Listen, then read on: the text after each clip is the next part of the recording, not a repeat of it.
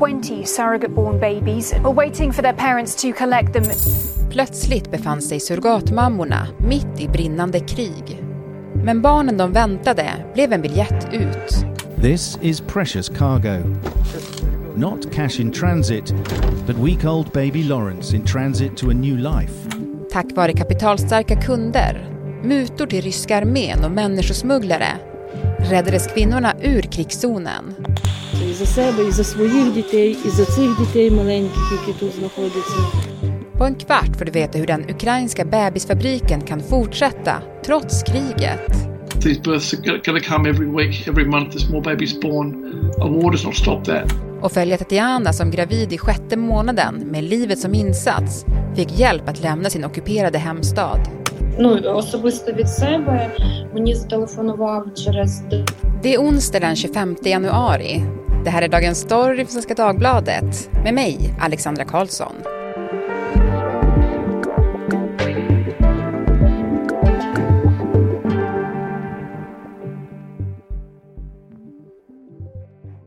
Moa Kärnstrand, utrikesreporter här på Svenska Dagbladet. Du har ju varit i Ukraina och skrivit en rad reportage därifrån.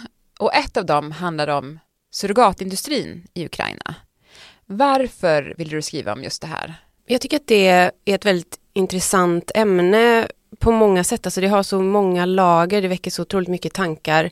Eh, och sen så är det också så att Ukraina, som är ett land i krig, är ett av få länder i världen där man tillåter surrogatmödraskap. Och innan kriget så var det eh, en bebisfabrik. Det var hur många surrogatgraviditeter som helst per år och människor som reste in från hela världen.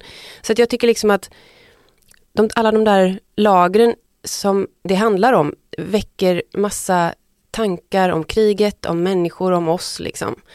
Jag tycker det, det kändes väldigt intressant. Mm. Hur, hur gjorde du det här reportaget? Vi var i, när vi var i Kiev så var vi och hälsade på på en eh, fertilitetsklinik, en av de större i Ukraina. Och där träffade vi eh, cheferna och intervjuade dem, chefläkaren, men framförallt så träffade vi några surrogatmammor. Och så var vi med när de gjorde sitt ultraljud, de var i tre, tredje, fjärde månaden något sånt där. Och då eh, fick vi intervjua dem och liksom prata med dem om varför de gör det här och, och hur de ser på saken. Mm. För det är ju så att trots att det fortfarande är brinnande krig i Ukraina så fortsätter den här industrin och det, och det är surrogatmammor som, som nu bär barn trots att det är krig. Ja. Och jag tänker att vi ska prata mer om det eh, lite senare. Men jag tänker att vi ska gå in på de som bar ett barn när kriget bröt ut. Och en av dem du berättar om det är Tatiana. Eh, vad var hennes situation innan kriget? Innan kriget så bestämde hon sig för att hon skulle bli surrogatmamma. Hon behövde de här pengarna för att hon ville starta upp en egen verksamhet, en skönhetssalong i den här byn där hon bor i eh, sydvästra, eller sydöstra Ukraina. Och eh, det var på hösten innan kriget. I, eh, någon gång där i november, december så blev hon gravid. Och när kriget bröt ut så var hon gravid. Och det som hände då var att hon, hennes by intogs av ryssarna ganska snabbt i början av eh, invasionen. Och hon blev fast på fel sida av gränsen helt enkelt med sitt barn i magen. Mm. Och hon har ju också ett eget barn. Precis, hon har en 12-årig dotter och det är ju fallet med, jag skulle säga i princip alla surrogatmammor vi stöter på. Att de har barn sedan tidigare och nu gör de det här av ekonomiska skäl. Så hon hade sin man och sin 12-åriga dotter eh, och var då fast i den här byn. Hon kunde inte ta sig någonstans, det var för farligt. De hörde rykten om eh, hur människor som försökte fly ut ur de ockuperade områdena sköts eller försvann. Mm. Och barnet hon bar på då, det barnets biologiska föräldrar befann sig i Italien. Mm. Och vi kan höra eh, Tatiana berätta lite grann vad som hände.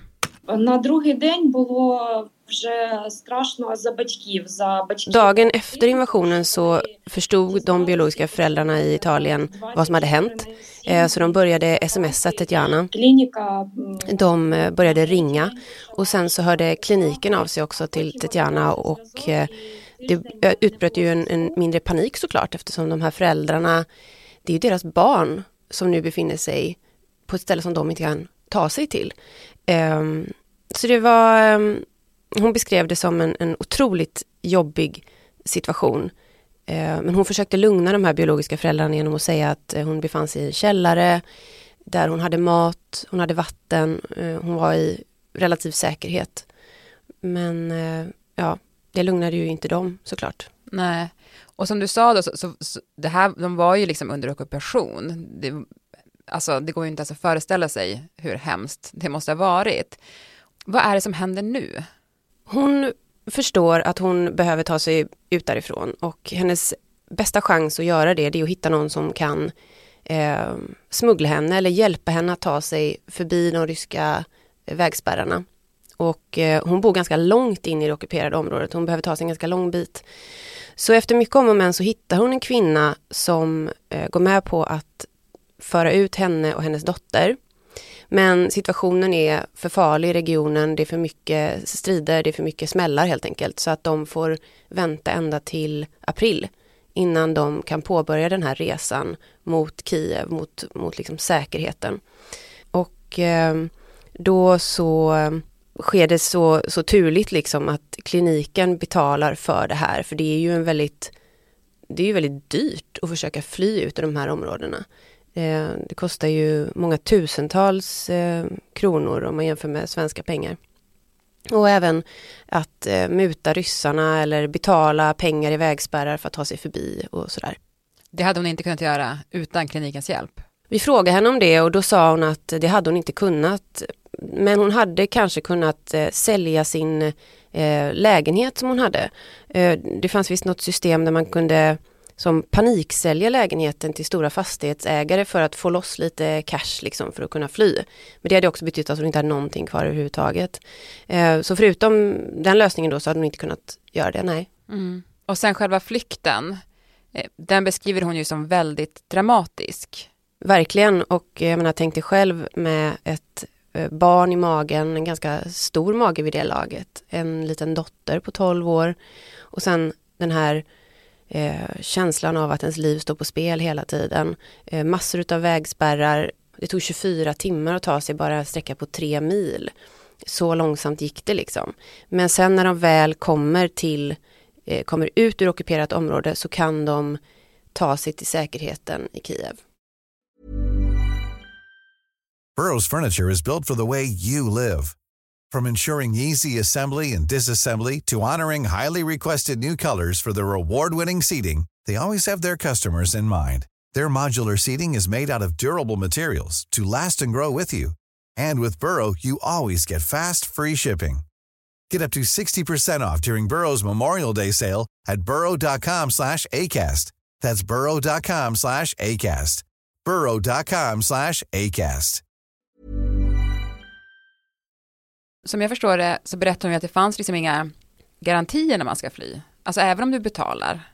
Nej men så är det ju. Ну, коли ми доїжджали до кожного поста, нам ну, там, наставляли автомати, просили вийти з машини. Hon berättar hur de, när de kom fram till den första vägspärren, fick eh, vapen riktade mot sig av de ryska soldaterna. De blev kommenderade att öppna sina väskor, allting drogs upp ur dem. Eh, hur soldaterna verkligen inte var snälla eller behandla dem väl överhuvudtaget. Hon berättar också om hur de, de visste inte om de skulle bli dödade eller inte. Eh, och de hade hört alla de här historierna då om hur gamla och kvinnor och, och alla möjliga personer hade råkat illa ut när de försökte fly. Mm. Man betalar pengar på vinst och förlust och det visste ju ehm, eh, agenturen om också såklart.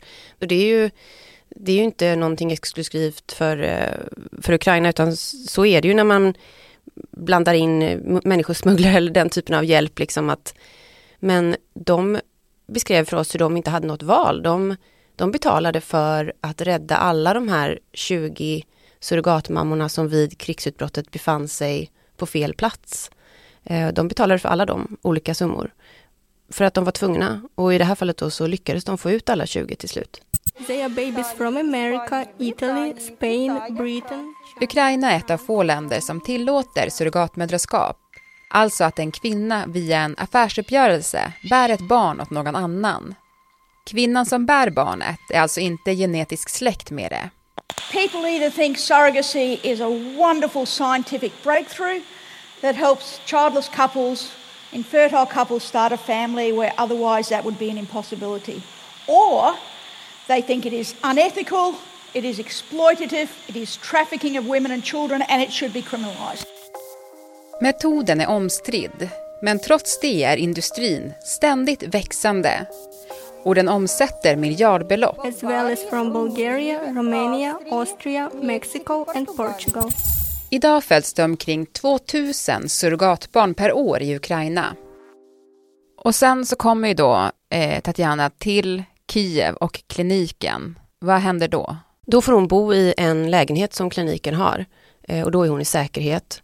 Och sen så förstår hon hur allvarligt det här läget är för de andra surrogatmammorna som är kvar i ockuperat område.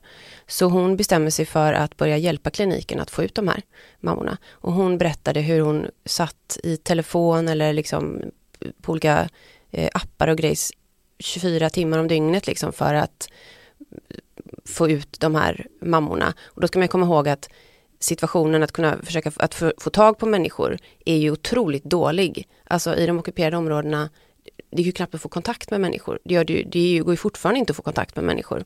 För att det är så dåligt internet och el och sådär. Men ehm, ja, hon ehm, blev någon slags eh, spindel i nätet där och hjälpte till att få ut de andra. Mm. Och vad hände med barnet hon bar på då? Hur funkar det sen? Barnet mådde bra.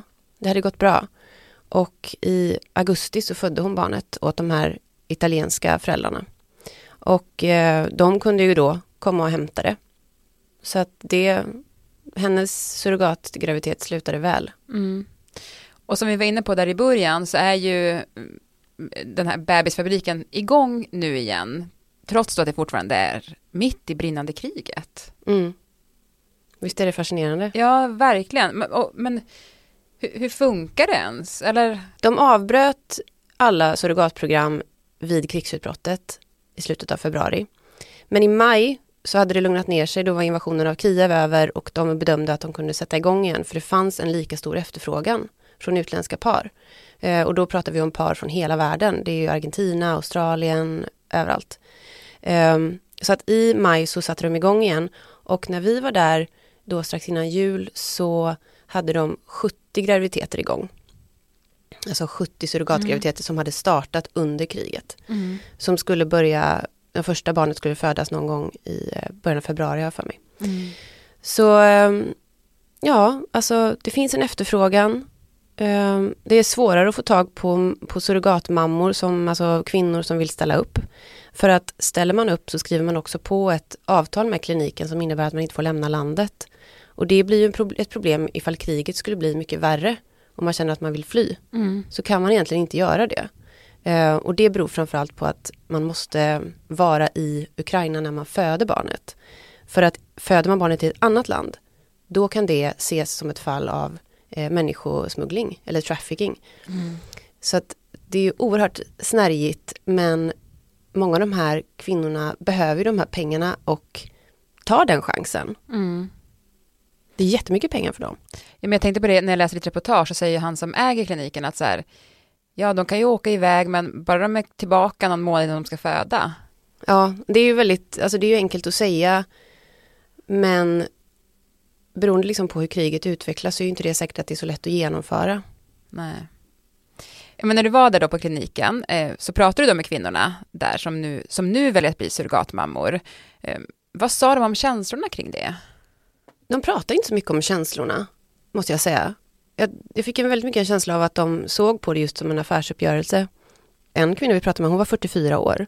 Hon gjorde det här för att eh, hennes eh, dotter som var 20 skulle kunna ha råd att gå på, på universitetet. Så att vi pratade inte så mycket om känslorna. Däremot så var, tog alla upp frågan om pengar. Att det var det det handlade om. Mm. Och hur mycket pengar får man då? Det verkar som att det ligger någonstans 18 000 dollar för en graviditet då. Så det är ungefär ja, strax under 200 000 kronor. Och om man tar ett land som Ukraina, hur mycket pengar är det? Det är väldigt mycket pengar. Snittmånadslönen i Ukraina som, som hela landet ligger på någonstans 4 500 000 kronor. Um, så att ja, det är ju enorma st stora summor som man kan göra väldigt mycket med. Mm. Men du Moa, när du har gjort det här reportaget då, vad har du, vad har du själv tänkt? Jag har tänkt att som med så många frågor man ger sig på så är det inte så enkelt att ha en åsikt eller en tanke eller känsla när man väl har börjat titta närmare på det. Och så är det verkligen med det här, att det, det kanske är lätt att tänka liksom att, eh, att man ifrågasätter det eller, eller så, men det, det är inte så enkelt. Och man bör ta sig en till funderare på hur man känner kanske, om man upplever att man har en åsikt. Liksom. Jag blir ganska berörd av de här kvinnornas historier faktiskt. Mm. Du, tack så jättemycket Moa för att du var med i Dagens Story. Tack. Hey, I'm Ryan Reynolds. Recently, I asked Mint Mobile's legal team if big wireless companies are allowed to raise prices due to inflation. They said yes. And then when I asked if raising prices technically violates those onerous two-year contracts, they said, "What the f*** are you talking about? You insane Hollywood ass." So to recap, we're cutting the price of Mint Unlimited from $30 a month to just $15 a month. Give it a try at mintmobile.com slash switch. $45 up front for three months plus taxes and fees. Promo for new customers for limited time. Unlimited more than 40 gigabytes per month. Slows. Full terms at mintmobile.com. Programmet idag klipptes av Lasse Edfast, redaktör var Erika Hallhagen och jag heter Alexandra Karlsson. Klippen i programmet kom från Euronews, SVT, TEDx och CNN. This Mother's Day, treat mom to healthy, glowing skin with Osea's limited edition skincare sets. Osea has been making clean, seaweed infused products for nearly 30 years. Their advanced eye care duo brightens and firms skin around your eyes, while the Golden Glow Body Trio nourishes and smooths skin all over. Go to OSEAMalibu.com and use code MOM for 10% off your first order site wide. Vill du kontakta oss så mejla till dagensstory.svd.se.